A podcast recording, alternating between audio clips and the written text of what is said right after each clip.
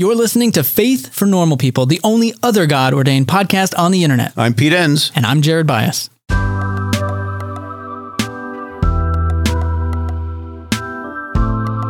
Hey, folks, it's just me on the podcast today. But before I get started, I wanted to give you a final that means last. Final reminder about our July summer school class called Heaven and Hell and Black Theology, discussing heaven and hell through the lens of the oppressed. And it's going to be led by Dr. Ebony Marshall Turman, who is a brilliant scholar, and we're so excited to learn from her. Now, it's happening on July 26th from 8 to 9:30 p.m. Eastern Time. But don't worry if you can't make it live, you can still buy the class during the pay what you can window, which is about to end, by the way, and you'll get the recording to watch afterward. Okay, so we'll take care of you. Now, if you want access to all of our classes for just $12 a month, you can join our community called the Society of Normal People. And for more information and to sign up for summer school, go to thebiblefornormalpeople.com front slash summer school. Well, folks, I'm really excited about this conversation today on faith for normal people because this is something I've been wanting to talk about on the podcast for a few years now. And I am finally getting to do that with a really great guest. And my conversation today is with Hans Halvorson, and we'll be talking about God and the cosmos. Now, Hans is a professor of philosophy at Princeton University. He's written extensively on things like the foundations of quantum physics, the philosophy of science, a bunch of other stuff. Very nerdy guy, and as you're going to see, very relatable and just super, super clear about stuff. So I just find that so valuable when philosophers can speak plainly. And I'm not being funny right? Sometimes they can't, but sometimes they can. Hans is one of those who's really clear. So, also, don't forget to stay tuned at the end of the episode for Quiet Time, where Jared and I are going to reflect on this conversation with Hans. All right, folks, let's get into it. In a metaphysical sense, I do think it's true that God is a necessary being there would be no universe without God. There really is a sense in which the universe, creation, etc., you know, beginning is unintelligible without the notion of God. On the other hand, I think it's possible just talking about logical consistency. I think somebody can have a consistent set of beliefs where there's a universe and God doesn't exist. Well, it's that time, folks. It's time for us to talk about microdosing. Microdose gummies deliver perfect entry level doses of THC that help you feel just the right amount of good.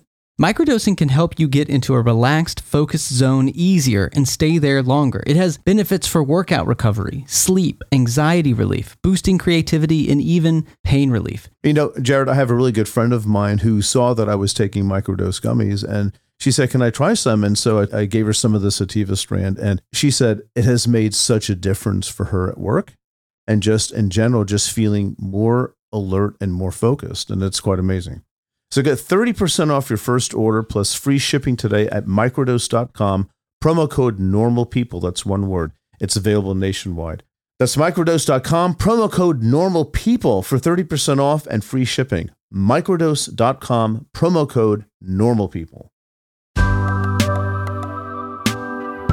Hans, welcome to the podcast. It's great to have you. Thanks a lot. I'm happy to be here. Yeah, having a real life philosopher who's interested in science and faith and stuff like that is something that's going to resonate a lot with our listeners. And I think one reason why, and you know, you're more familiar with this than I am, but you know, the science faith relationship is one that's often built on a conflict model where the two are at odds, at least their intention with each other. And I think I'd love to get to some of those questions with you about how you process the life of philosophy and science and also just the life of some type of faith. So let's begin with this. Just catch us up on everything that's happened that's been important in the last hundred years of science. You've got one minute. Yeah. Okay. now, but pertaining to our understanding of the universe, really.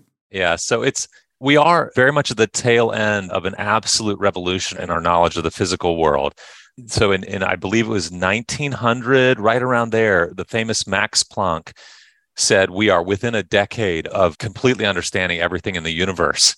Um, and then like a year or two later, he was the guy who said, oops, there's this new thing, a quantum sort of thing that I'm trying to understand. And then it took them, you know, 30 years to figure out everything we thought we knew before about physics might have been wrong.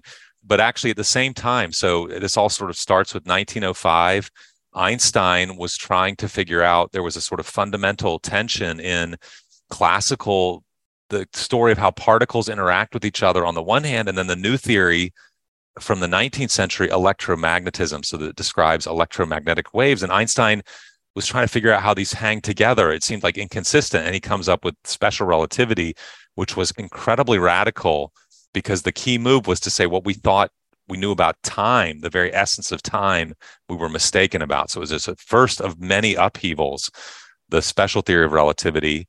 Then Einstein himself, again, only 10 years later, he really wanted to make his new special theory of relativity consistent with gravity, what we knew about the forces of heavy bodies attracting each other. And it wasn't, it wasn't consistent because the gravitational theory developed by Newton, it has action at a distance. So Newton says, for example, the Earth orbits around the sun because it's heavy and there's this gravitational attraction law. But Newton had no story about what was pulling the Earth toward the sun. So Einstein again revolutionizes things by saying space and time is curved. So the actual mechanism that holds Earth in orbit is actually curvature of space and time. That's step two of three huge steps. The next step, which was sort of the longest in coming, was quantum theory. And that's where everything gets explosively controversial because, in many ways, we still really don't understand what the lesson of quantum theory is. And let me mention one last thing that sort of actually wasn't noticed when it first happened because it took also took a long time, and that's right after Einstein came up with general relativity in 1915, he said, Okay, I'm not done yet. I've got one more thing I want to do. I want to explain the history of our universe. I want to explain the large scale structure of where it sort of how it's developed. So, 1917, Einstein comes up with the first rigorous model of physical cosmology. So, sort of the origin of the universe. Oddly enough, his first model was a universe without origin. It was a universe that was infinitely old. And that in the next 20 years got undermined so that we, you know, over that process, we got the current Big Bang model of cosmology. So all of this stuff is within the past 100 years. So it's an absolute revolution in our knowledge of the nature of physical reality. So Einstein felt that there wasn't really a beginning to the cosmos? Yeah, and people, historians have conjectured about why did Einstein, so for in one sense, Einstein really thought that wouldn't make sense. So he he was really concerned about there being stability of the sort of structure of the universe. He wasn't a dynamical thinker. He thought the way things are now should be the way they always were. And so some historians have wondered was that almost a quasi-religious thing that Einstein thought in sort of eternal nature of the universe. And it was actually so. I, I would say my own sense is I don't know that Einstein was that philosophical. I think that's a conclusion he arrived at, and I'm not sure he even himself would have said, I have very good reasons for this conclusion. But I think it just it was the model that he thought made most sense with his general theory of relativity. What Einstein wasn't aware of, and this is also an amazing experimental fact, is he wasn't aware of the fact that we can see that the universe is expanding. So we can actually look, you know, with telescopes and we see that stars are receding away from us. So there actually is change on the large scale of the universe. So we have Einstein telling us that time isn't constant, that arrow of time isn't constant. Yeah. Gravity isn't really a force. Maybe I'm overstating here, but it's not really a force, but it's due to bending this space time fabric. Yeah. I'm a layperson. Feel free to talk down to me. No, I no, no I, I, think the thing is, I just love this stuff. Uh, yeah, it's the thing, and also one thing I love about this too is, and this is why I do what I do, is because the stuff gets philosophical very quickly. Yes, so like you, you say, you know, is gravity a force? And actually, the truth, I think we'd say, well, yes and no. so it's like we revised, we we figured out better what we meant by force. And so it is a force. It's just, it's sort of, it's a force that's mediated by something local. And that's where the debate really takes off because there's some people who think we're talking about space and time as like a thing that has effects on physical objects. And there are others who are like, no, no, no, you're reading too much into the theory. It's just a sort of description of this relationship between different physical objects. So things get very philosophical very quickly. It's hard to avoid that, yeah. And so you've mentioned quantum theory, of course, and that's the big one. So could you again, this is an unfair question to ask because we want to get to into the issues of faith and all that, but what did quantum theory do to upset everybody? Yeah. Or some people. The crazy thing is is Einstein himself. So actually in one sense Einstein is one of the fathers of quantum physics. He, he's the guy who came up with what's called the light quantum hypothesis. So he said what if light is not a wave, but actually comes in these little packets. But then later, Einstein became deeply uncomfortable with quantum physics because it looks like, on the face of it, quantum physics is the first physical theory to just say there are things that happen that don't have any explanation or cause. They just are random. And this, of course, for physicists who sort of in general, that, you know, look, physicists are the guys who explain stuff, right? They make sense of the universe. So for physicists, to say we've discovered that there's stuff in the universe that we can't explain that doesn't make sense that's random is a very hard thing for physicists to swallow. So there's that on the one hand and then in a way things get all the more intense in the past 50 years because around 1963 there was this premonition that the early people in quantum physics had that something new is happening here with things that are far away from each other having and this is where again it gets very philosophical. Either they affect each other somehow very rapidly or they have some sort of like affinity with each other so they sort of know what each other is doing. And that became very sharp in 1963 with a physicist named John Bell who said i'm going to explain what you would see if the world didn't have sort of spooky non-local stuff and that will give a prediction for what we'll see in the laboratory and then we'll go do the test and Bell was right that actually the test shows that you can't explain what we see in the laboratory with a sort of classical understanding of causation happens just between things that sort of run into each other, things that are locally in contact. So now, in one sense, the big lesson of quantum physics seems to be a sort of non local connectedness of things in the universe. You're talking about uh, entanglement. That's absolutely right. Yeah. Could you take another minute or two and just explain that? Yeah. Because yeah. this is one of these truly weird things that, to be honest with you, Hans, this is the thing that made me stop and realize if I don't understand the universe, my understanding of God is going to be affected as well. Yeah. So, and I, I like the way you put that because I, I, actually think, in a certain sense, this is a really wonderful thing about modern physics. I, I know I have colleagues who don't agree with me on this at, at all, for sure. But I, I actually think that to find out about our ignorance to find out that things are that there is a deepness to the universe is a really wonderful thing for intellectual humility. And yeah i think again with like theology i'm no theologian but the thing is like wow if the physical universe is hard what if we try to talk about you know something even bigger? So but yeah entanglement here's the classic kind of example. So actually in a sense einstein once again einstein is often the guy who saw things before other people in a sense, Einstein saw it already in 1935. He described an experiment. He said, Imagine we have two particles, and these particles, they are correlated in such a way that their distance is always the same. So here's what, what that means is you measure the one particle and then if you measure the other one, it will always be the same distance. So you made the first particle, you may find it anywhere. Let's just sort of for simplicity imagine everything's restricted to one dimension. So we're really talking just about, you know, along a line and assume this. So the one particle, we measure it, we find where it is on this line. The other one will always be, say, let's say one foot to the right. The strange thing is the first particle, we find it all over the place. Some days we find it way down the line to the left. Some days we find it way down the line to the right, but always the second one is just one foot away. And sort of like these things, it's almost like they're connected. But at this stage, right, so far, the fact is it doesn't make us too upset because we think, well, maybe the first thing, the first particle is there before we measure it. We just don't know. But then actually, Einstein pointed out, he said, according to quantum theory, these same two particles, they can also have a perfect correlation in their velocities. So, in other words, whenever you measure how fast the one is traveling the other one is traveling just as fast, say, in the opposite direction. So they're also perfectly correlated in their velocities. And then, sort of, the final blow is when you realize that according to quantum mechanics, if one thing has a precise position, it can't have, I mean, it just can't have a precise velocity. And that, that actually is an extension of the uncertainty principle. So the uncertainty principle we're told if you measure the position of something, you can't simultaneously measure its velocity or you disturb its velocity. But it actually is much worse than that. It's that the theory says if it has a precise position, it just, its momentum is indeterminate. Its velocity is indeterminate. It's just something. It's and and the worst is the other way around. If something's velocity is determinate, it doesn't have a location at all. Full stop, which is mind-boggling but the strange thing about entanglement is you have these two things. In one sense, neither of them has a definite situation, but their relation is nonetheless definite. So, in other words, whatever happens to the one will happen to the other, despite the fact that we would go wrong to say we know. I mean, we can't know what the one particle of the pair, what it's like.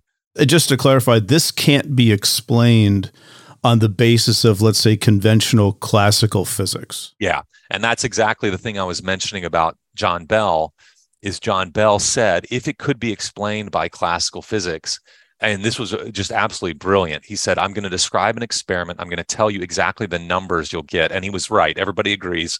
He has a, a logically rigorous derivation. If classical physics can explain this, here's the numbers you'll get in the lab. And it took them about 20 years to actually test this very precisely. And they did. And they got numbers that would not be possible according to classical physics. So, for all intents and purposes, it's been sufficiently scientifically demonstrated that this weird stuff happens on the quantum level. Okay. Yeah. So, oh well, so much for knowing what's happening out there, right? Yeah, yeah. And I would say it is. I mean, that's why there are people with job descriptions like mine. So I, I do sort of philosophy and physics intertwined. And the thing is, there is a search, you know, there's a search for intelligibility. And, and I think those of us who work in this area, we have various degrees of discomfort with what we know right now. And so, some people are sort of like, okay, look, we just have to admit there's just a part of reality we're never going to get a grip on. And we just have to sort of come to terms with that. And then there are other researchers who are like, you know, we're not, we haven't tried hard enough. It's not going to be just like classical physics. We know it's not going to be, but it's going to be more intelligible than what we know today. And they're working hard on that project we need another Einstein to come along, I guess, right? Yeah, yeah. I think that's sort of the feeling. It's almost like not to over um, exaggerate this, but I do think we're sort of almost in like a prophetic period, right, where people are looking for the breakthrough to come in the future. Or maybe we're waiting for a Hans Halvorson to do this. yeah, I do like to believe that philosophers are. Um, so it's we live in a day and age where honestly, most let me put it this way: people in the humanities in general, and I'm including in this theology, biblical studies, philosophy. It's a time of discouragement because it does feel like the intellectual burden is these days being carried by empirical scientists. It feels a lot like our day is past. You know, it was like 500 years ago, 300 years ago. Oh, right. But but actually, I, I am firmly committed career wise. Like I actually think conceptual thinking, pushing the boundaries of what we understand and what we don't is why we need philosophers and actually I'll say theologians because I, I, think that empirical science is very specialized and I think for the most part empirical scientists don't get professional permission to think the sort of harder philosophical questions.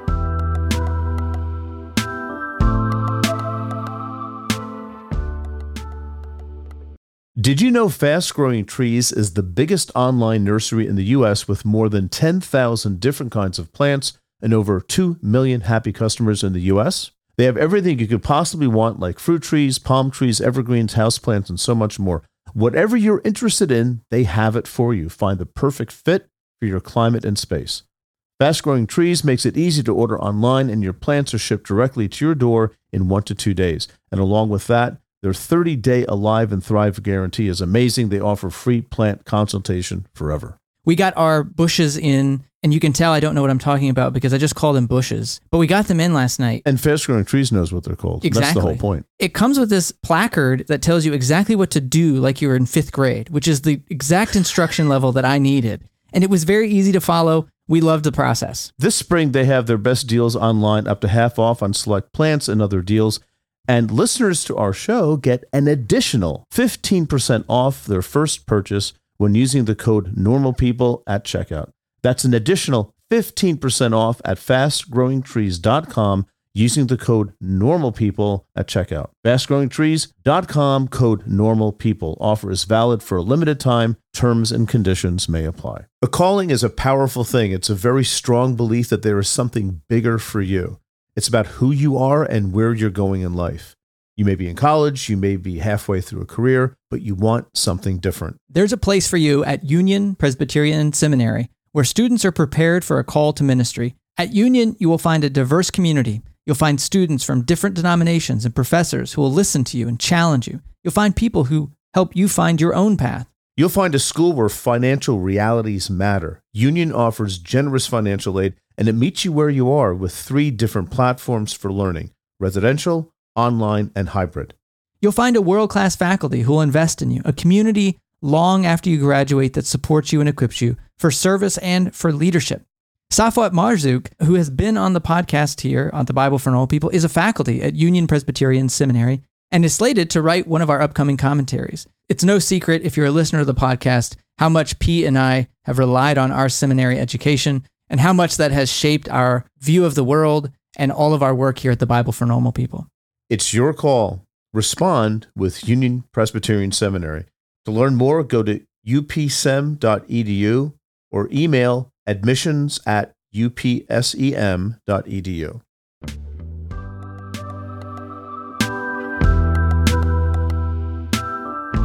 Right, and, and sometimes they step into that, which is is probably as annoying to some philosophers as when philosophers or, or theologians more often pontificate, right, on like how quantum physics can't be true, but they can't do the math. Yeah, it's true. And, and I'm grateful that I have met some intellectually humble scientists now. And the truth is, you know, honestly, our, our educational system is set up so that scientists often don't get a chance to be exposed enough to philosophical thinking and so on and it's and i don't it's not hostile on their part it's just they don't know better they don't understand that for example um, it's sort of you know commonplace among philosophers like we all know all of us who, who've been through the curriculum that there's this thing the problem of induction from david hume that basically inductive inference you know inferring from cases to a general law can't ground itself. Like it would be circular. And so we have no really good rational reason to believe that induction is true. It's not sort of self affirming. So, in any case, this is something that, that most scientists just aren't aware of. And so I've heard many times over scientists say things like, you know, our method is based on induction. And I think if they had been to a philosophy class, they would not make this assumption. So, right. And that's why, I mean, this interdisciplinary process, I guess, that we have before us and seeing more conversations happening perhaps between scientists and philosophers. And I would say theologians also, insofar as theology can be a historical study, how people have processed these things in the past and uh, I don't think of theology as the higher science that has an immediate connection with God or something like that. It's it's itself an academic discipline, as is biblical studies, looking at historical criticism and how these texts were used. And I think those kinds of conversations. One reason why I really was excited to have you on here, Hans, is that that's the conversation I know many people want to have, but they lack the vocabulary or the background to do it because this is a huge undertaking. That's that's right. So I mean, this is yeah. this is impossible for one person to really handle. So to have these conversations is very important. I think. No, I I completely agree, and I think honestly, it's a bit of a social dilemma that, uh, in one sense, our universities are not addressing because you know we're, we're still feeding into traditional disciplinary channels right? So we're educating people to be physicists. There are very few people i mean very few people who want who plan to have a career in the humanities but you know these are basically separate tracks. And so I, I completely agree. We should all be aware of this. I think is one of the biggest things to, is we can't be like thinkers were 300 years ago when the body of knowledge was so much smaller than it is today. That is true. It's just beyond human capability. So if we're really going to make forward progress it's going to have to be a conversation. And this is also, I think, actually where, like you mentioned, history. Like, I mean, there are people out there, of course, who say, look, the humanities, philosophy, history, their day is over. It's the day of the triumph of science. And in general, people who say this are people who don't know history because, you know, they'll see that actually people have said these sorts of things before. You know, it's like we have to know our own history, even our own scientific history, to know what to do next. And in any case, my sense is what to do next is to just to realize a human thought, it's an interdisciplinary thing in its nature. And we're all just going to have to get used to the fact that none of us knows everything. Because not only has our body of knowledge increased considerably in the last 300 years, you said, but what has been discovered is unsettling. Yeah. yeah. And I mean that in a neutral sense. Like I don't lose sleep over this. I'm more in awe and in wonder and curious about this, but it does unsettle questions like what is real? What do we mean by reality? All these things. And that's maybe we can get into this stuff now, a little bit more of the religion based or philosophically based or theologically based stuff. But how do you understand how science can or should or doesn't or whatever coexist with an understanding of God? That's a huge question. Forgive me for asking it that way. For me, it's a it's an ongoing journey. I mean, I sort of I would say I've like had stages. I, I, let me just start by just saying, like, in a sense, for me, this has been the driving question for me, sort of career long, in the sense of like, I always sort of felt there was this tension to be addressed. In one sense, a sort of super general tension between faith and reason. And then more specifically, this tension between faith and modern science as we know it. And I'll just be honest that I grew up in a, uh, a, sort of pretty strictly evangelical community where the big issue was evolution and creation. And that, that for me was a very sensitive issue, a very upsetting, troubling issue as a child, as a young person. How do I make sense of this? Which team do I join? Because it seemed like you had to join a team in this, and there's dangers on all sides and so on. And then I would say, as I started to so in, in one sense why i got into philosophy of science was for this reason I would say there's been a lot of positive insight for me since then.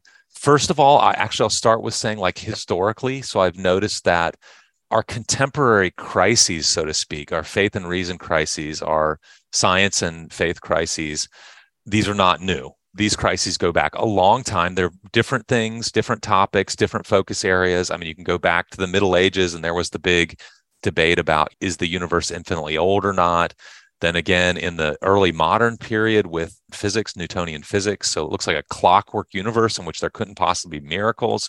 That was itself a big faith and science crisis. So these things sort of keep coming back and going. So that that's helped me a lot to sort of think, okay, I can relax, take our current situation with a grain of salt and step back a little bit. And then the other thing is I've come more and more to appreciate I'll explain in a minute. There's a little there's a little danger here because one could accuse me of just engaging in a certain sort of retreat, and I'll I'll explain that. But so I would say one thing that's really helped me to see is I think the really important role for in one's mind the relationship between science and God is I see a theological mindset being actually extremely important for motivations for doing science. I see this both historically and I actually am convinced of it philosophically. I mean, I just think that I don't think there's any in principle conflict between a very rich theistic worldview and an incredibly deeply scientific attitude, both in the sense of like wanting scientific rigor and then the sort of characteristically empirical side of science, like go out and discover, go out and find out. Because I think that actually has good theological grounds. I mean, I think that's a very theologically proper attitude we should have as human beings. So, yes, uh, there where I was going to say some people might accuse me of sort of retreat is because I think I just, in many ways, I'm just agnostic about specific issues. So, one thing that a lot of people want to know is like what I think about quantum physics and theology. And they'll be like, don't you think that quantum physics and the discovery that there's this sort of randomness in nature and they want to know do you think either that's like really good for theology like now we have room for freedom or maybe room for god's intervening?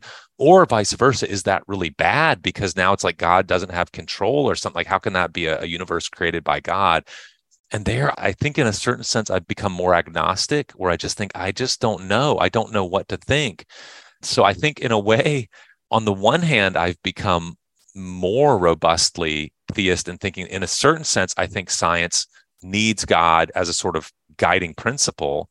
On the other hand, I've become kind of like, I don't think the idea of reconciling in details, you know, let's look at a particular thing that's happening in physics right now. Let's ask how that fits with our theology right now. I just think often what I've seen historically is people get worked up about the details only to find out later the details were different than they thought. And so maybe it was not the best use of their time to get worked up about that. Right. Yeah. People do get worked up about this sort of thing too. That's for sure. So, all right. Let me ask this question then. You've already suggested that, you know, God is worthwhile positing for scientific inquiry. Do you think God is necessary for the universe to have come about? So, um, you know, and feel free yeah. to be honest here. No, no, I, mean? I, I, I think I have, strangely enough, a sort of double opinion in the following sense. So here's the first thing: is I actually do think. I mean, I mean, I, I am sort of. Let me put it this way: in a metaphysical sense, I do think it's true that I think God. This is going to sound awfully like Greek philosophical, not maybe Christian or um, biblical theological, but you know, God is a necessary being. There would be no universe without God. I also think, in a metaphysical sense, there really is a sense in which the universe, creation, et cetera, you know, beginning is unintelligible without the notion of God. I, I do think that's true.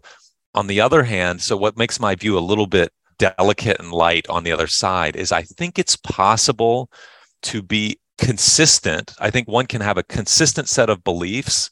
Now, consistent in a looser sense than like, you know, I think ultimately it doesn't make sense, but I think just talking about logical consistency, I think somebody can have a consistent set of beliefs where there's a universe and God doesn't exist. And what I mean by that is, I don't think some of the traditional arguments, like sort of simplistic arguments, like everything has a cause, the universe therefore has to have a cause. I don't think those are convincing. I mean, I just think there's always a way to dance around those. And so I'm not motivated to go to colleagues who are not, you know, don't have theistic inclinations and say, I'm going to catch you out. Because I think they're always going to have some special logic trick up their sleeves where they're going to maintain consistency. They're always going to find a way to defend the internal workings of their system.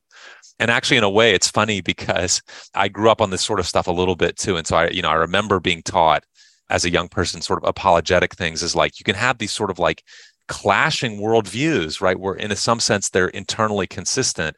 Then what do you do if you want to sort of convince somebody with a clashing worldview that they ought to have a worldview like yours. And I think that's just a dilemma in the sense of I'm not going to be able to convince somebody who doesn't have God in their picture that they need to have God in their picture to have a consistent science of the early universe.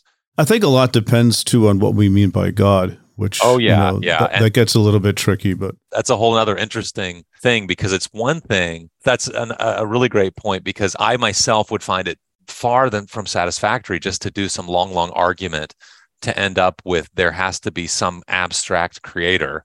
You know i think that's still a infinitely far away from the biblical god right? So it's like to go from our universe to there needs to be some very very powerful type creator. Maybe even omnipotent is one thing. Why would we land at the christian god isn't a whole nother stretch. And that's actually a point that the philosopher david hume made a long time ago. Hume said you know what's what's this extra step that people take from a creator to the creator we you know call god from the bible.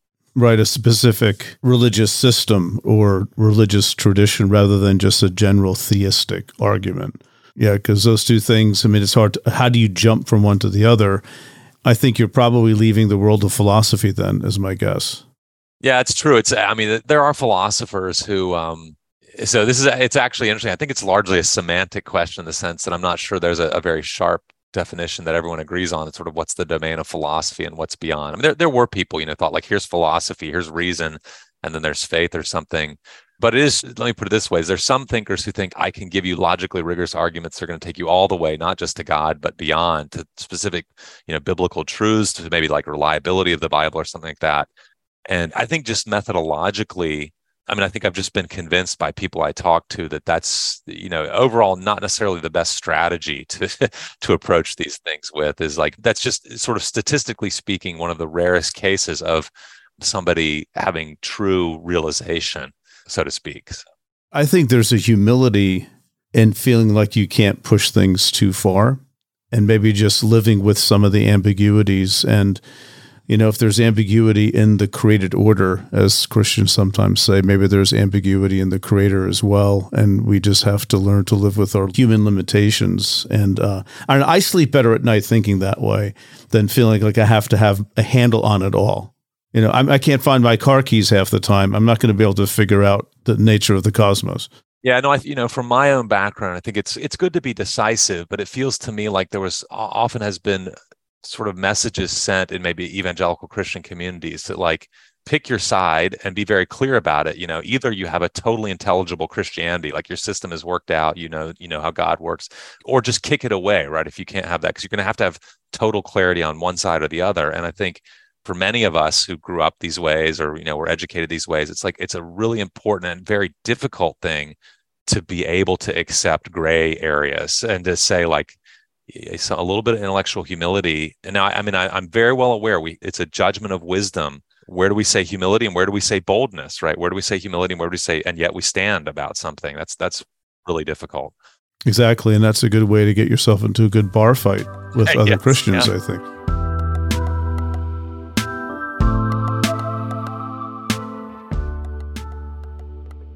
Our bodies come in different shapes and sizes, so doesn't it make sense that our weight loss plans should too?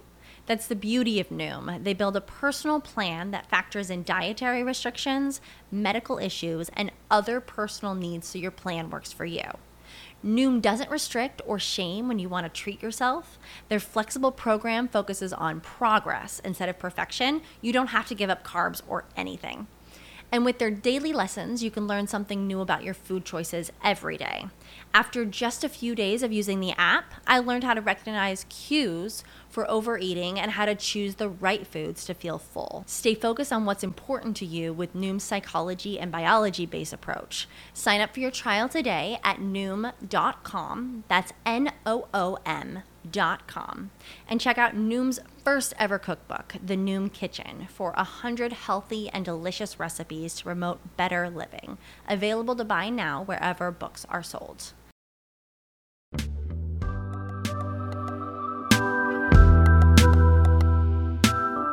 Given your background and then your training in philosophy and your knowledge of science. And of course, you intersect with theology personally and, and maybe professionally as well. Boy, I hate this question when I get it, but I'm going to ask you anyway because I have you here. Talk about what you think God is. Yeah, yeah. So, um, you know, actually, by the way, there's no right answer. Yeah, so no, no, no. Ahead. And, I, and yeah. I do think I'm I'm getting a better answer, and it's actually a difficult answer for me because it sounds like kinds of things I would have thought are wishy washy. But you know, I, I do think God is infinite love is the first thing. And that's hard for me because it's not philosophically clear. You know, it sort of like subtracts a bunch of other things that we think are crucial. You know, God is lawgiver or, you know, God is creator, right? All those things. But I think for me, starting there is the really important part because of its effect on me, where I think the first thing I should do when I think of God is I should think of what it means for me, my relationship to God. Not it's not an abstract theoretical thing. It is that, but beyond that, what kind of meaning does should my life have? And there where I think that first of all, this miracle that we're created, but then the sort of second miracle that we are loved despite everything. I mean, all of us who've ever done some serious introspection, knowing what kind of garbage is inside of us and knowing that God continues to love us. And like that's just such an incredible miracle that one can every day be humiliated by it, but also uplifted by it. So that's been really, really important for me through sort of rough seas, so to speak, of doubts, of thinking, you know, the Christianity I grew up with, I don't recognize it anymore. I don't understand where I came from, where I should be going. So I think that for me is the important thing. And it also is something sort of my most trusted fellow travelers who I speak to about these things who I even trust more than myself to say what they think. And this is the sort of things, the directions they've led me in. And it feels like despite the lack of understanding I have, it's it's a direction I'm still willing to go. Right. So it is a journey in that sense and not a scientific conclusion or something like that, I guess. But yeah, so I have to ask you this too. But I mean, I agree with you personally. You know, God is infinite love. That's a great starting point, and how that works itself out in how we live and how we choose to live. So it's not simply an abstraction, but it's something that's very grounded. But the question everybody will ask and has been asking since the Babylonians okay, why does bad stuff happen? The God of infinite love, and yet we have a universe that has death is all around us. You know, cosmologically, things, you know, stars explode and new ones form, and then life comes from that. And for many people, and understandably so, it's hard to reconcile a universe that is not just random, but has a lot of violence in it, as if that's almost the way of it. So you're a philosopher, and you get to solve that for us. Now. Yeah, yeah. And so, and the first thing I'll say about this, no, I, th- I think here's the thing: is philosophers throughout history often they feel like their goal is to take the mysterious and make it intelligible, to take the mysterious and make it make sense. And here, I think with this issue, the issue of evil and suffering, I think this is one place where philosophers, the first thing they should do before they begin any further discussion is to tell themselves, this problem must not be minimized. I mean, I, I think it's the worst thing we possibly can do as thinkers, as philosophers, is to come and tell people this problem kind of doesn't really exist. Let me explain why. So I'm going to explain to you why this all actually makes sense because that denies a reality that I just think should not be denied. I mean, I honestly think, in a certain sense, and this is these are hard words, I honestly think it would be a better thing for a person to run away from God, recognizing this horror in our world, than to deny the existence of it. Because I think if you deny existence, you aren't really. Um, I mean, I do. Think but you're not authentic. Yeah, I think you're not being authentic. I, I think. Let me put it this way: is if God exists, I think the very fact that this stuff is there, that the world is so horrible, is something God wants us to struggle with.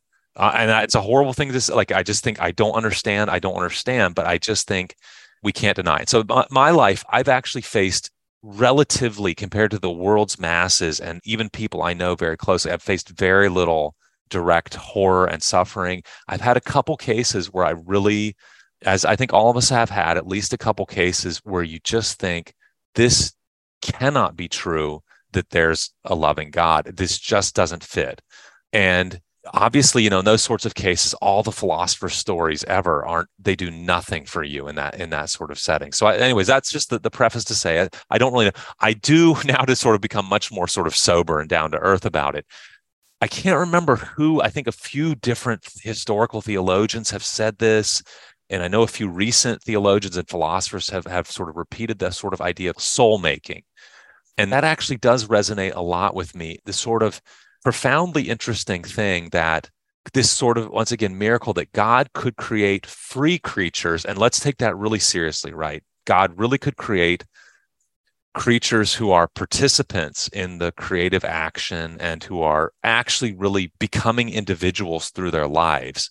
And I think I don't necessarily want to say suffering had to be there evil had to be there but let me put it this way it's definitely true I think that the wrestling with the suffering the wrestling with the evil makes us more, right? The process makes us more. And, you know, I, I hate to say it like, you know, okay, my theory is God knew this, God knew that to make souls, there would have to be a bunch of suffering and so on. Like that, that gets us into very tough theoretical weeds. But I will say, I think that's the best answer. I think the best answer is the suffering is allowed to be there because it is so valuable to God that there be created souls who can be in relationship with each other and with Him. Mm-hmm. Yeah.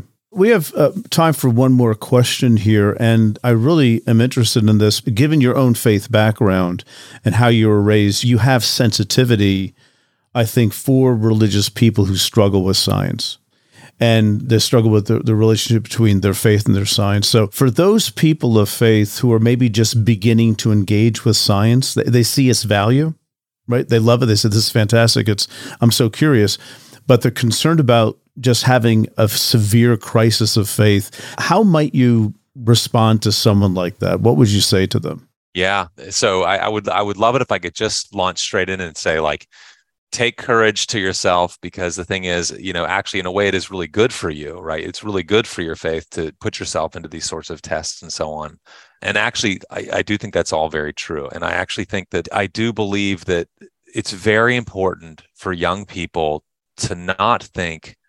I think there's a, a huge temptation to think the best way to live a life of deep faith and integrity is to do something professionally or whatever that's very closely related to your faith and I to go into ministry or something like that, to be a missionary, something like that, and not to denigrate those at all. I mean, those are incredibly important callings but I actually think that, that God has a lot of lessons for probably the majority of us in much different callings.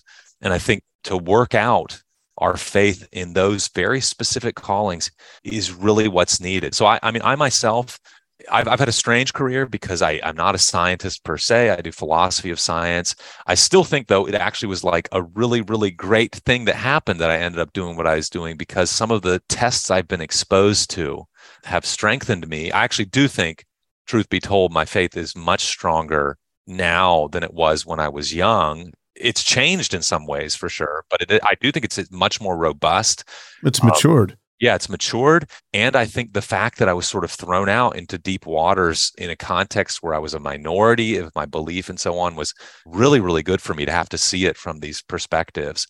That's one thing. On the other hand, I did the one other thing I did want to say is I do think for everybody it's a journey. And I think that it's perfectly we should be okay also with being afraid, so to speak, like with saying, you know, look, I'm nervous about what could happen to me. And, and I think that's a very fair thing. I mean, look, to give a, a down to earth example, and Soren Kierkegaard gives this kind of analogy. He was the master at the analogy of our relationship to God with relationships with other people.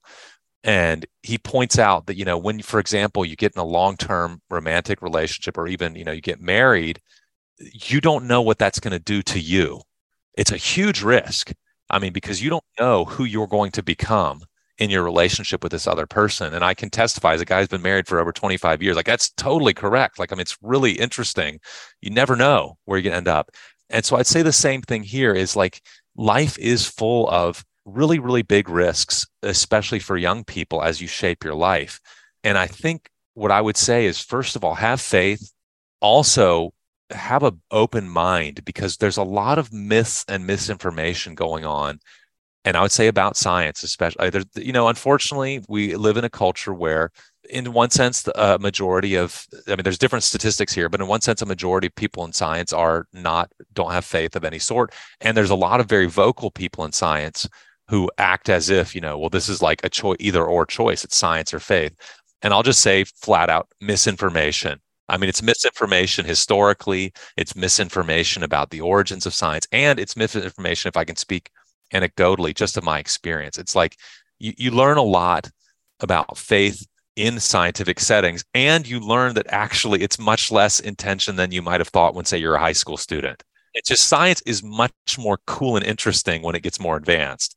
And that cool and interesting includes more gray areas it's not like you know oh science shows that miracles are not impossible. That just is i mean if you get to the real nitty gritty of science it's more like when you get to the nitty gritty of science we don't even know what we're talking anymore about you know miracles. that's right. Like everything now has gotten really really murky and mysterious and beautiful and interesting. So i'd say on the far side of it is a sort of beauty that these vistas that open up. And I actually let me give one little shout out to a friend of mine who showed this some of this to me. And he has a book that came out recently, uh, maybe a year ago. Andrew Steane, who's at Oxford University, he's a physicist, very very sincere Christian, a, a wonderful example to me. And he's written some incredible things about his experience as a physicist at the cutting edge and how it's built his faith. And actually, he's a guy who didn't grow up Christian so anyways he is an example to me and I, i'm just very grateful for the other examples i met who told me don't be afraid things were better on the other side. Mm-hmm. yeah. Thank you so much for first of all those closing comments very very helpful and just for the time to talk with us about things that are well we could go on forever talking about this stuff but just fascinating and important and i uh, just want to thank you very much for being with us. Yeah absolutely. Thank you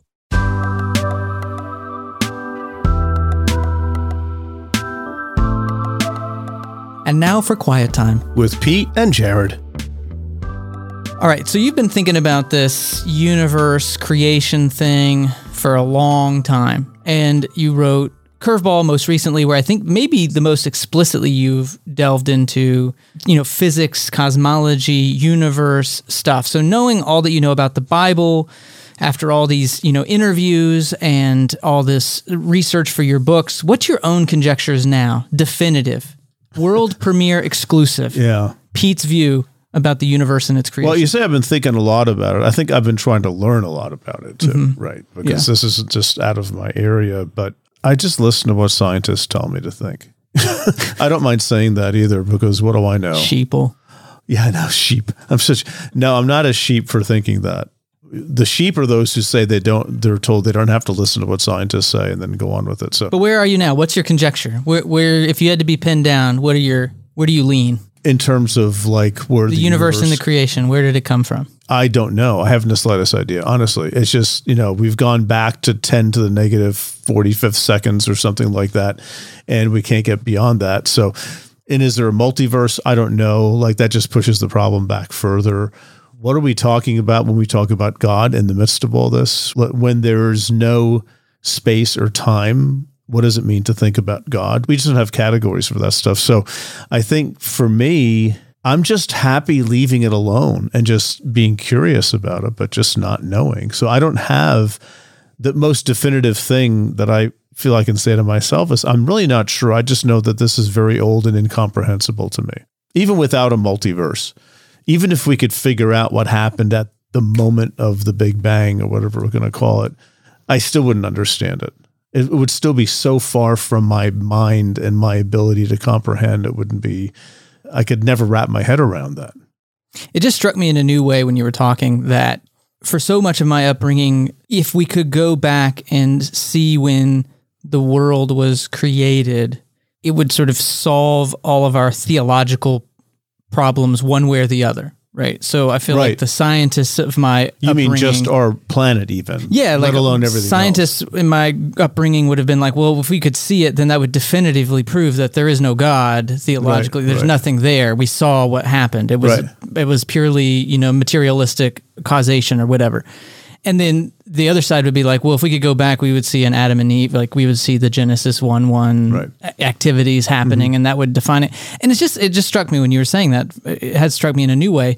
We don't do that with anything else Right. Oh yeah. Yeah. there's nothing else where God is excluded because of the things that go on in our world. Right, exactly right. Yeah, because we had this fight between the Bible and science. right. And it just seems ridiculous. so focused on origins right, that when we extrapolate it, I don't know, this the problem doesn't seem so severe. right. And to think, you know, if we can go back and see the materialistic origins, whichever way you want to put that, I'd say, well, yeah, that's exactly what you see. Materialistic origins. The question then is, what's the theological conversation between that? And the quote existence of God, which is a term that I have some still difficulty with, like what does it mean for God to exist and all that kind of Right, stuff. But right. you know so I, I i think that brings us to i think humility you know dare i say that? That seems like a throwaway line but it's not. I, we just don't know. You know Right. we, we don't know how things came to be really. We have a good idea about things but we certainly don't know or understand the relationship between god and the stuff that happened you know? And the older view is that god is up there dictating or directing and we're conjecturing here, but that to me seems to make, I just I think that's false. Even if the Bible talks like that in places, uh, just from a scientific point of view, it's hard to think that way, right? So, so I don't know, you know. But the thing is, my belief in God has other struggles, but this isn't really one of them. You know, this this isn't really one of them for me. It's it's it's more like a place to respect the mystery at that point. Yeah, and when you know you and Hans talked about this, this ignorance, the deepness to the universe, intellectual humility, and it struck me as I was listening how much our culture and I'm talking about it and again this sounds sounds maybe a little arrogant but outside of the academy just the basic popular level culture still seems so tied to wanting to know the answers. Yeah, because a lot of times it was like I hear this rhetoric on social media a lot where it's sort of like you question like I don't know science seems to say this and they're like oh so you're just going to believe the scientists? It's like mm-hmm. no I'm saying I don't know and it's like there's not a category for I don't know if you say I don't know what you mean is oh well you've just been bought you bought into this it's like no there's a I don't understand why at the popular level people don't have a category for I don't know Right. it just seems like well what do you mean you don't know why do you think that? Why why don't they have a category? I'm not sure. I mean, I Do you my- mean Christians, certain kinds of I- Christians? you mean just people I, in think general? in general. Okay. Mm-hmm. I, I think we live in a world where that is a hard sell for people Mm-hmm.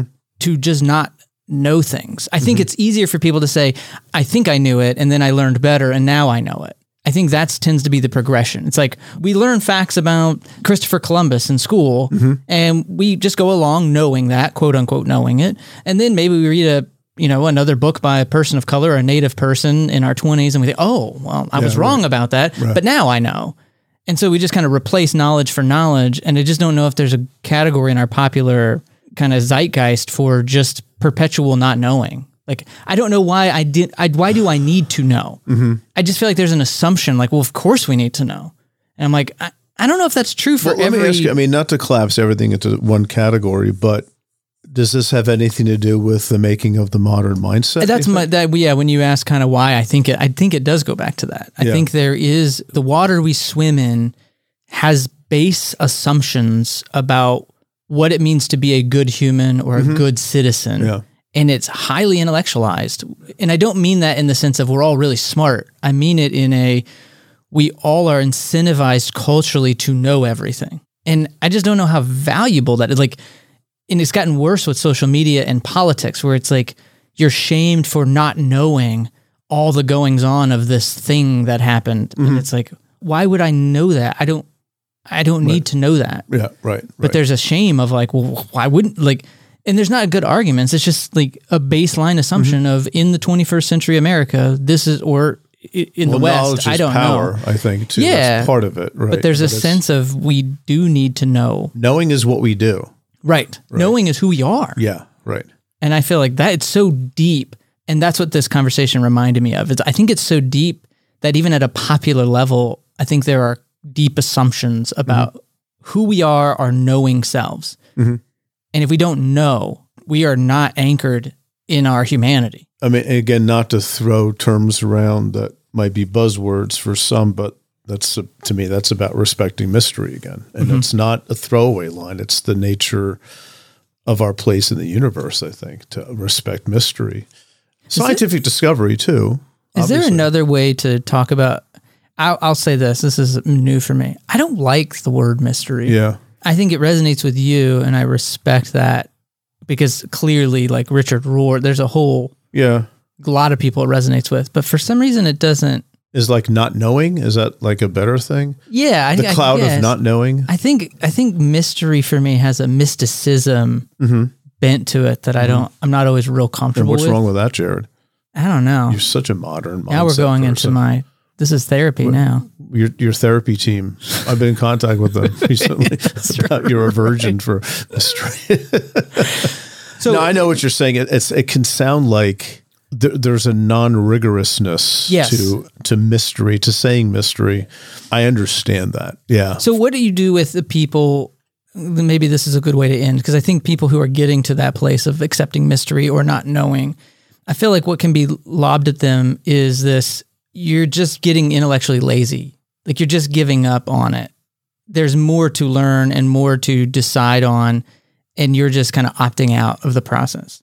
I'd say yeah, that's fine. But I think when it comes to God, I think mystery has to be a word that connects with that right away. I mean, there there are mysteries of the universe that can be solved, and the things that don't make sense now, I think, will be eventually solved or understood better. Right In the natural world, in the natural world just by scientists doing their thing. But when you move beyond that material investigation to the immaterial, it has to have that element of mystery in it.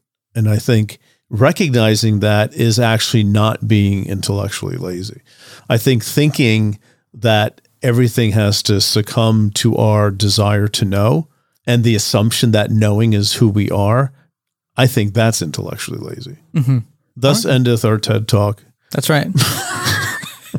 No, I, I, mean, I, I hope it doesn't feel repetitive for people because I feel like we, I feel like it's a spiral conversation. Every time we have this conversation, I feel like it goes a layer deeper.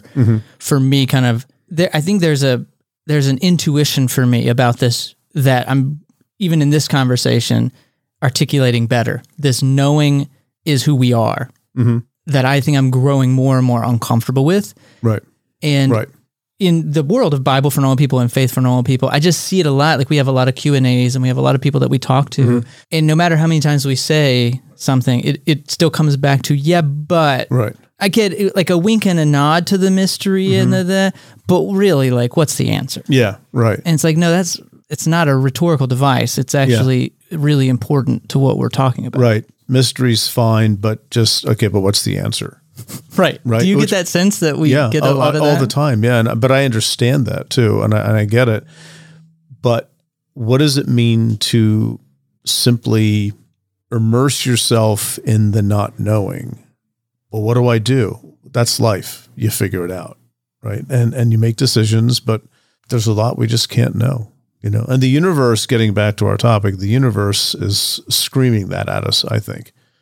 I think it's really screaming that at us. We just what what what heaven's sake, what can we say? Yeah, well, the vastness and the complexity of the universe, I think, in the same way that meditation helps us move away from the facts that we are not just human doings, mm-hmm. but we are human beings. Mm-hmm. Like, I think in our modern culture, we're also addicted to doing. I think there's a space for some practices that also help us move away from that we are human thinking. Mm-hmm. Like, if we let it, the vastness of the universe and understanding some of the science that is truly mind boggling helps us get to that place. The thinking helps us realize that we're not just thinkers. Right. Right. That's the irony of it. Yeah. It- it's not like shutting off our brains. It's you know a lot of the conclusions I've come to about mystery is because of working in just biblical studies, which is a pretty narrow and concrete field. But it's like once you start thinking about God, it's like I I don't really know, and it's I didn't come there because I'm lazy. I got there because I'm not. So there we go. We'll end There we have it. Pete not being lazy. Yes, Dag nabbit. Could have fooled us all. Well, thanks to everyone who supports the show. If you want to support what we do, there are three ways you can do it. One, if you just want to give a little money, go to thebiblefornormalpeople.com front slash give. And if you want to support us and want a community, classes, and other great resources, go to the BibleForNormalPeople.com front slash join. And lastly, it always goes a long way if you just wanted to rate the podcast, leave a review, and tell others about our show. In addition, you can let us know what you thought about the episode by emailing us at info at thebiblefornormalpeople.com. Thanks for listening to Faith for Normal People. Don't forget, you can also catch the latest episode of our other show, The Bible for Normal People, wherever you get your podcasts. This episode was brought to you by the Bible for Normal People podcast team.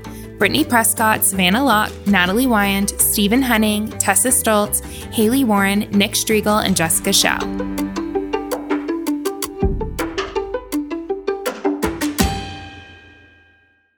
Save big money when you start your next project today at Menards. Check out our great selection of garage and utility lighting options in stock, ready to take home today. We carry everything to help you illuminate whatever project you're working on. Shop garage and utility lighting products in store at your nearest Menards. You can also view all of our entire selection of lighting options today on menards.com.